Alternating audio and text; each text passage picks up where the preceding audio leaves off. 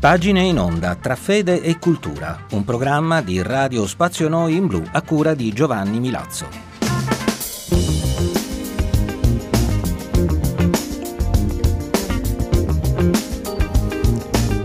A tutti voi che ci seguite sempre con simpatia sulle frequenze di Radio Spazio Noi in Blu, un cordiale benvenuto da Giovanni Milazzo anche questa settimana al microfono per introdurvi a questo nuovo numero di Pagine in Onda. La lettura di oggi è tratta da Testimoni del Risorto di Edoardo Scognamiglio.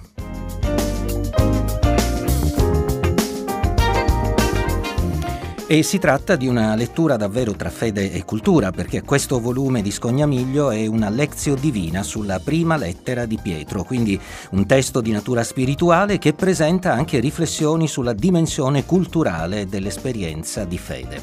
D'altronde l'autore, Edoardo Scognamiglio, è un frate minore conventuale, nonché docente di teologia dogmatica a Napoli presso la Facoltà Teologica dell'Italia Meridionale e si occupa di dialogo interreligioso, in particolare con l'islamismo.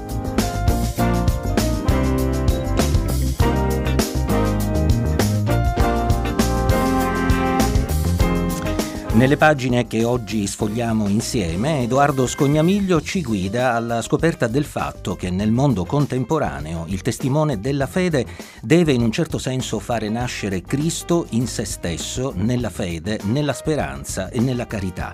E segue questo principio nelle pagine su cui concentriamo l'attenzione, che riguardano proprio la speranza, una virtù che non è un'utopia, ma è Cristo stesso, Signore del tempo e della storia. Ascoltate.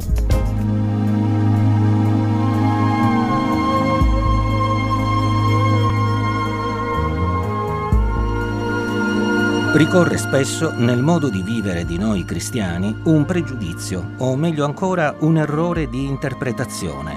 Pensiamo al principio speranza in modo molto riduttivo, come una realtà astratta, avulsa dalla nostra storia, come un evento del futuro che per niente fonda o anticipa il presente, come una possibile riserva escatologica che ci permette di fuggire dal mondo, dalle problematiche di ogni tempo e la virtù dell'evasione, o come un principio etico che ci spinge a credere in un nostro cambiamento, nella conversione o nel progresso spirituale, e la visione dello gnosticismo.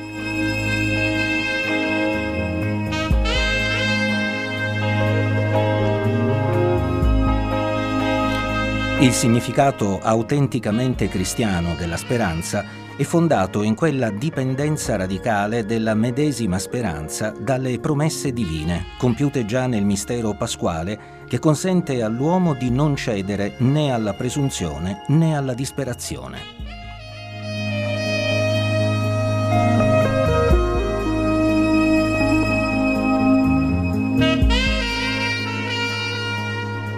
La presenza dello Spirito Santo, infatti, suscita nel credente un giubilo di speranza vissuto nella Chiesa e cantato ogni giorno nella lode di Dio.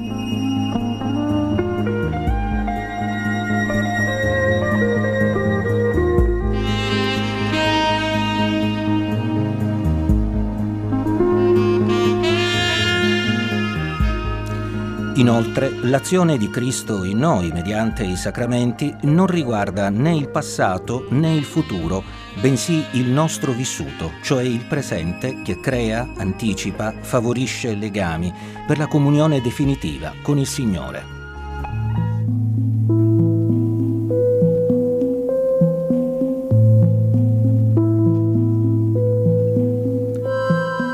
Ci sono poi tante piccole speranze, meglio dire illusioni, che possono provocare in noi una distrazione e portarci fuori pista.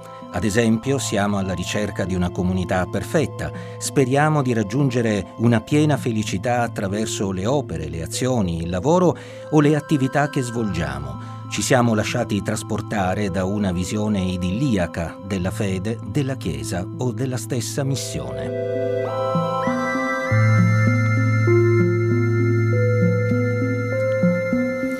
E davanti alle prime difficoltà, ai primi disagi, siamo disposti a mollare tutto e a lasciare cadere ogni buon proposito. Facciamo continuamente esperienze fragili di speranza e di fiducia. Stiamo vivendo un tempo segnato da un disagio nelle attese e tante volte anche la celebrazione dell'Eucaristia, come l'intera vita liturgica, è vissuta come se tutto fosse già avvenuto, come se niente dovesse avvenire o nessuno dovesse cambiare.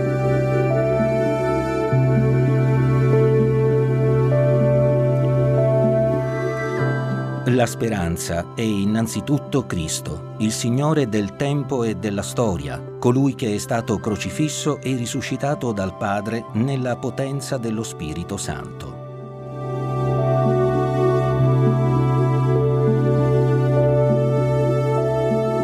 Questo Gesù di Nazaret, costituito Messia e Signore, non è una teoria né un dogma di fede, è una persona viva, presente, che opera, è il Figlio di Dio, è il Verbo della vita, è il volto del Padre. Egli cammina con noi, segue la nostra storia e compie la Pasqua nella comunità dei Suoi discepoli.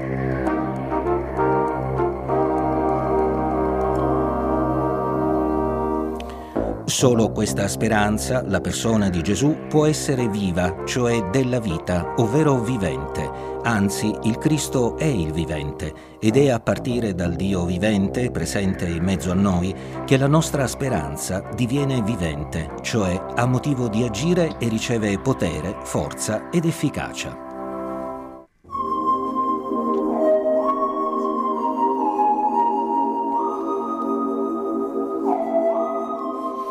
Le nostre false speranze, le utopie legate al futurum, alle realtà programmate e anticipate da noi direttamente, sono come quelle del mondo, si riducono quasi sempre ad un pensiero astratto sull'immortalità o alla ricerca di una immortalità mortale, come quella che oggi sono capaci di regalare la televisione, la pubblicità o i mass media.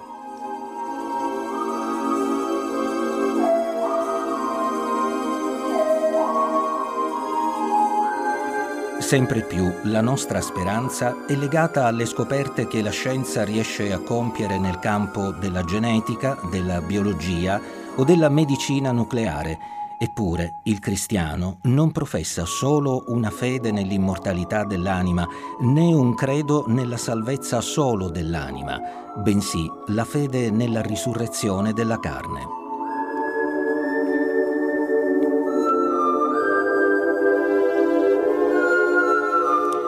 Ebbene, educare le nostre comunità a cogliere la differenza tra il futurum e l'adventus. Quest'ultimo si fonda sull'impossibile possibilità di Dio, sull'attesa del Signore che viene. Il futurum, invece, è la proiezione dei nostri sforzi, il risultato della libertà e della volontà, del progresso verso il domani. Spesso noi cristiani ci aggrappiamo al futurum più che all'adventus. Le comunità si cercano dei ritagli nel mondo, degli spazi, dei poteri, delle forze, per rendere sicuro, stabile il loro cammino verso il domani.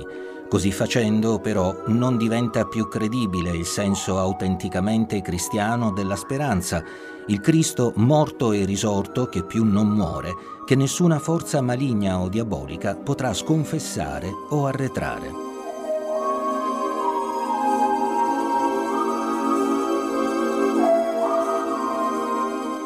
Cristo ha vinto il mondo, Cristo ha vinto la morte, Cristo ha vinto il male. La risurrezione di Gesù è sempre in atto. Egli è il Kyrios, il suo dominio è in continua crescita. Nessuno potrà più fermare la forza del vivente.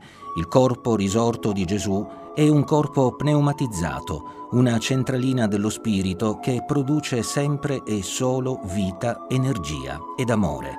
Non c'è dittatore, killer, kamikaze, despota, imperatore che possa ormai fermare l'evento della risurrezione della carne del Cristo.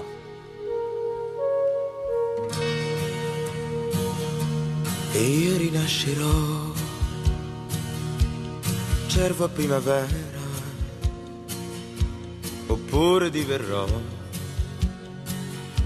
gabbiano da scogliera, senza più niente da scordare, senza domande più da fare, con uno spazio da occupare. E, e io rinascerò, amico che mi sai capire, e mi trasformerò in qualcuno che non può più fallire, una pernice di montagna che vola e pur non sogna, in una foglia una castagna. E io rinascerò, amico caro, amico mio, e mi ritroverò fiume senza io, senza paura di cadere, intento solo a volteggiare come un eterno migratore.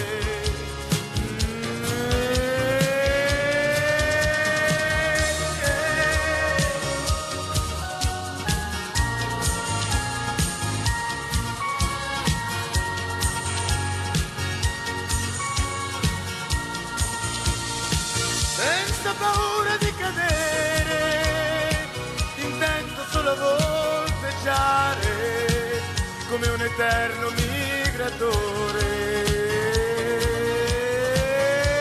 E io rinascerò senza complesse frustrazioni, amico mio, ascolterò le sinfonie delle stagioni con un mio ruolo di così felice d'essere nato fra cielo e terra e l'infinito. Oh, no, no, no.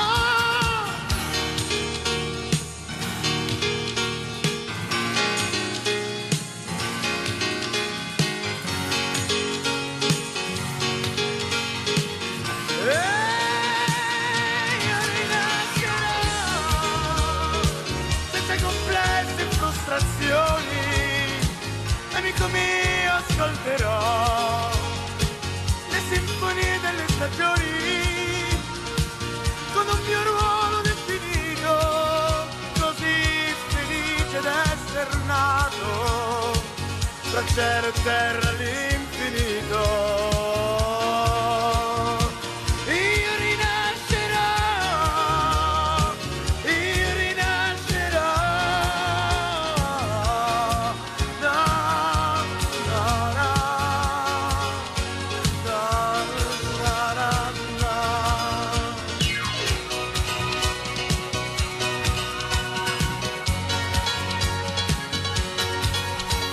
Era Riccardo Cocciante, Io rinascerò, per Pagine in Onda. E in una vera rinascita in Cristo consiste la virtù della speranza, nelle parole di Edoardo Scognamiglio tratte dal suo volume dal titolo Testimoni del Risorto.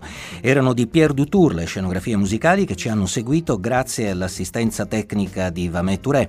Vi ricordo che potete continuare a seguire i nostri programmi nella nostra pagina Facebook e nel sito di Radio Spazio Noi in Blu. Da Giovanni Milazzo un cordiale a risentirci lunedì prossimo come sempre alle venti e trenta.